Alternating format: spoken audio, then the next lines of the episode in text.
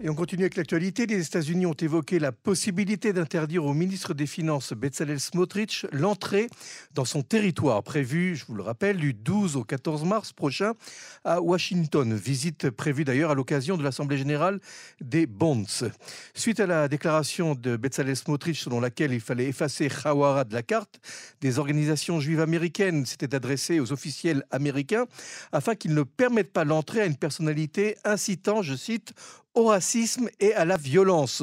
Toutefois, les représentants du gouvernement américain ont annoncé qu'il ne sera reçu par aucun des représentants officiels de la Maison-Blanche. Hier, Bezalel Smotrich a réagi aux propos attribués à l'ambassadeur des États-Unis en Israël, Tom Nitz, selon laquelle il faudrait jeter Smotrich de l'avion. Propos démentis par l'ambassadeur lui-même et en déclarant, je cite, euh, je cite euh, Smotrich, je suis certain que l'ambassadeur Nitz n'a pas, incité, n'a pas incité à mon assassinat lorsqu'il a déclaré que l'on devait me jeter de l'avion, de même que je n'ai jamais imaginé porter atteinte à des innocents lorsque j'ai déclaré qu'il fallait effacer Khawara de la carte. Souvent, des personnes utilisent des propos violents sans pour autant avoir l'intention de les réaliser réellement, afin de faire passer un message radical. Fin de citation. Afin d'évoquer les relations bilatérales entre les États-Unis et Israël, nous accueillons maintenant le professeur Emmanuel Navon. Bonsoir, professeur Navon. Bonsoir et merci d'avoir accepté notre invitation ce soir. Je rappelle vous êtes euh, politologue, expert en politique locale et étrangère et auteur de L'Étoile et le Sceptre. Vous êtes euh, euh, d'ailleurs actuellement directeur d'Elnet Israël et professeur de relations internationales à l'Université de Tel Aviv. Alors notre première question évidente, est-ce que l'incident entre Bezalel Smotrich et les États-Unis d'ailleurs marque une défiance de Washington envers Jérusalem?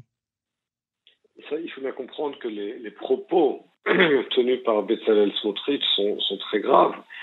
Pardon, pas seulement euh, pour euh, l'opinion américaine, mais d'une manière générale. Un ministre dans un gouvernement qui en appelle à détruire euh, un village, imaginez si un ministre européen avait tenu de tels propos à l'égard d'Israël ou, de son propre pays, mais il aurait été refusé d'entrer en Israël. D'ailleurs, Israël refuse de rencontrer euh, des, euh, des, hommes et des femmes politiques d'extrême droite en Europe qui tiennent des propos qui ne se rapprochent même pas de ce qu'a dit Bezalel Smotrich. Donc il faut bien comprendre la, gravité de, de, de, ces propos, où en est arrivée la, la société israélienne pour qu'un ministre dans un gouvernement israélien en appelle à raser un village? Dans le cas où euh, les réformes étaient adoptées euh, telles quelles malgré les avertissements américains, dans quelle mesure est-ce que euh, les Américains pourraient se détourner d'Israël? Il faut bien comprendre que lorsque l'on parle avec les États-Unis de valeurs communes, cela signifie avoir des valeurs communes. Et si Israël se prend ses distances des valeurs démocratiques communes en mettant fin à l'indépendance du système judiciaire, et en donnant des pleins pouvoirs au système, au pouvoir exécutif, eh bien, Israël n'appartiendra plus de facto à la famille des démocraties libérales. Et on ne peut pas espérer ou penser qu'il n'y aura pas à cela des conséquences sur les relations d'Israël avec les démocraties libérales, en particulier avec les États-Unis. Alors, pratiquement parlant, concrètement parlant, ça veut, ça veut dire quoi ces conséquences? Qu'est-ce qu'elles peuvent être justement? On a vu les conséquences, par exemple, de la législation euh, en Pologne et en Hongrie euh, sur le statut de ces deux pays au sein de l'Union euh, européenne. Alors Israël, évidemment, n'est pas membre de l'Union européenne, mais des, des, budgets ont été bloqués pour la Hongrie et pour la Pologne, justement pour avoir violé les principes d'état de droit au sein de l'Union européenne. En ce qui concerne les États-Unis, le Congrès américain a une politique d'aide et de coopération, entre autres, sur la base de critères démocratiques clairement euh, définis.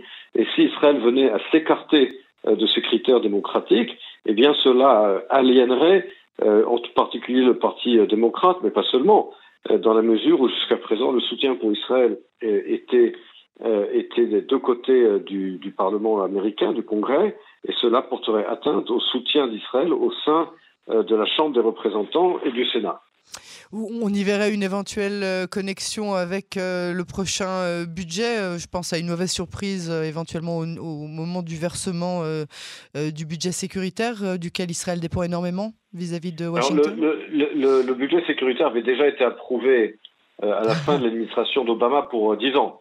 Donc je ne pense pas que cela affecterait, je dirais, cette question.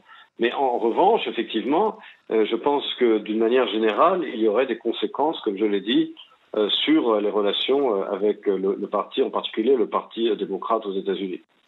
Alors on va parler un peu sécurité maintenant et stratégie. Toujours en ce qui concerne les États-Unis et Israël, hein. est-ce que vous pensez que euh, les États-Unis euh, iraient jusqu'à moins s'impliquer euh, dans la coopération stratégique avec Israël en ce qui concerne le nucléaire iranien, la, guerre en Iran en fait?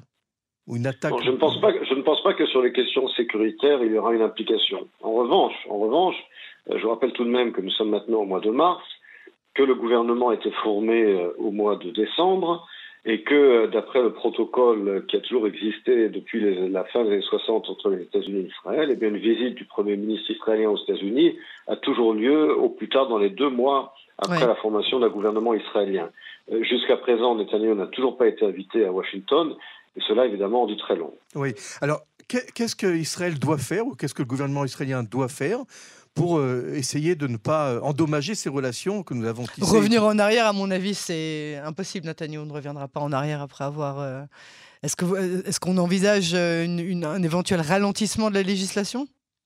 Alors, il y a des rumeurs selon lesquelles Netanyahu aurait envisagé de ralentir la procédure et d'ouvrir un véritable dialogue avec l'opposition, comme l'a proposé le mois dernier le président Yitzhak Herzog, et que le ministre de la Justice, Yariv Levin, aurait menacé euh, de démissionner. Euh, et que les partis euh, orthodoxes, eux, veulent absolument la clause, la clause de raisonnabilité. non, pas de raisonnabilité, qui permettrait de relégiférer avec 61 députés. Ah oui, la, clause, dérogatoire. Parce que les, partis orthodoxes veulent absolument que la loi d'exemption sur le service militaire ne puisse pas ne puisse pas être annulée par, par la Cour suprême. Et par conséquent, euh, ce que dit Yariv Levin, c'est que si euh, l'actuel gouvernement ralentit la procédure, eh bien, la coalition risque de partir euh, en morceaux. Et donc, Netanyahou, pour l'instant, semble effectivement avoir mis la survie de sa coalition avant l'intérêt national, un intérêt national qui, justement, en appelle un consensus. Je pense qu'il y a là, justement, une opportunité d'adopter un véritable système constitutionnel sur la base d'un véritable débat, d'un accord national large, et de ne pas précipiter euh, des mesures qui, au lieu de rétablir un équilibre qui, il faut bien l'admettre, a été, euh, a été finalement euh, violé par la Cour suprême ces 30 dernières années, eh bien, au lieu de rétablir un, un, équilibre, eh bien, ces réformes remplaceraient un déséquilibre par un autre. Oui, mais ça, ça impliquerait évidemment l'engagement du, du, public religieux, du public orthodoxe, ultra-orthodoxe dans l'armée, puisque ce que vous proposez, en fait, c'est c'est un, genre de constitution et ça impliquerait euh, les mêmes droits et les mêmes devoirs pour tous les citoyens. Ce qui est un des principes fondamentaux, effectivement, de la démocratie. Mais alors comment, comment justement, mais comment, comment ça peut se concrétiser C'est toujours le, même. Euh, Parce qu'on a l'impression qu'on tourne toujours autour, du pot, en fait. Ça fait déjà des années que cette question euh, de l'enrôlement de, de, au sein de salle de ce public ultra-orthodoxe, en fait, est la cause de toutes ces élections répétées et de cette crise aujourd'hui. Pas seulement.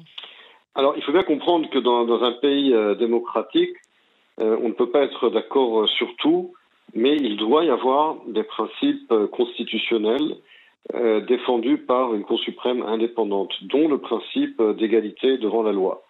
à partir de ce principe, on peut trouver effectivement des arrangements, il y a beaucoup d'arrangements qui avaient été trouvés pour trouver un compromis sur la question de l'enrôlement des ultra-orthodoxes dans l'armée, qui aurait permis à la fois de respecter le principe constitutionnel d'égalité, tout en trouvant des arrangements concrets euh, et pragmatiques pour euh, répondre à la réalité. Comme un service civil C'est quoi ces arrangements? Par exemple, par exemple mmh. des services civils ou bien euh, des, des, des, services militaires plus courts qui permettraient de répondre tout de même au principe d'égalité. Il y avait de nombreux rabbins orthodoxes qui étaient prêts à considérer de telles solutions, mais malheureusement, le, le leadership aujourd'hui, aussi bien de Chaff que de Yadut Torah, ne veulent absolument pas entendre parler de compromis.